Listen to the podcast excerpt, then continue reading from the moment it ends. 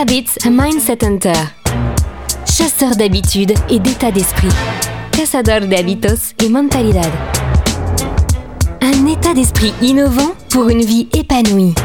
Une émission de et avec Melika Badreddine. Hello les amis, comment ça va? Nous, bah nous, nous, bah nous, on est contents.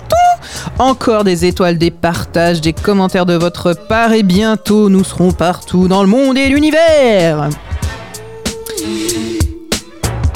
Aujourd'hui, nous allons parler de méditation de pleine conscience. La pleine conscience ou mindfulness, qui est une pratique qui tient ses origines du bouddhisme, qui est aussi enseigné de façon laïque depuis plusieurs années maintenant en Amérique du Nord et en Europe. Qu'est-ce que c'est d'abord la pleine conscience?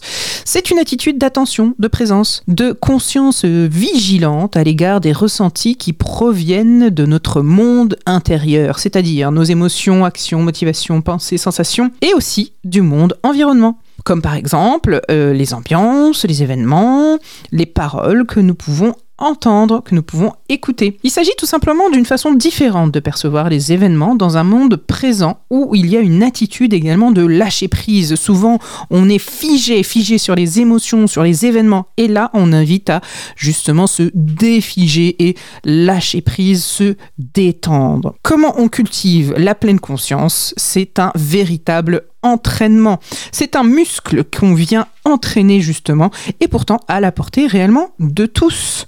La présence à soi, c'est une expérience qui est vraiment possible, quel que soit le vécu du moment, quelle que soit aussi la connotation.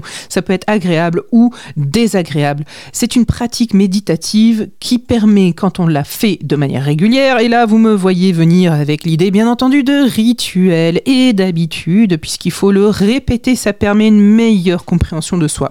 Dans des pays nordiques comme la Suède, la Norvège ou autres, c'est déjà intégré dans les écoles comme une pratique tous les matins les enfants sont invités à faire de la méditation de pleine conscience.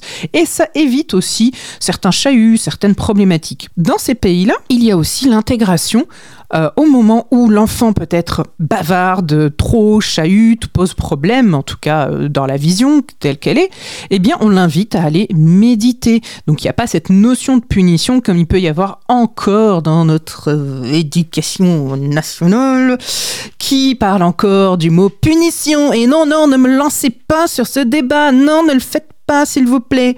Parlons plutôt de la méditation de pleine conscience pour les grands et les petits à pratiquer en pleine conscience pour profiter vraiment de ses bienfaits. Le bon plan de Melika.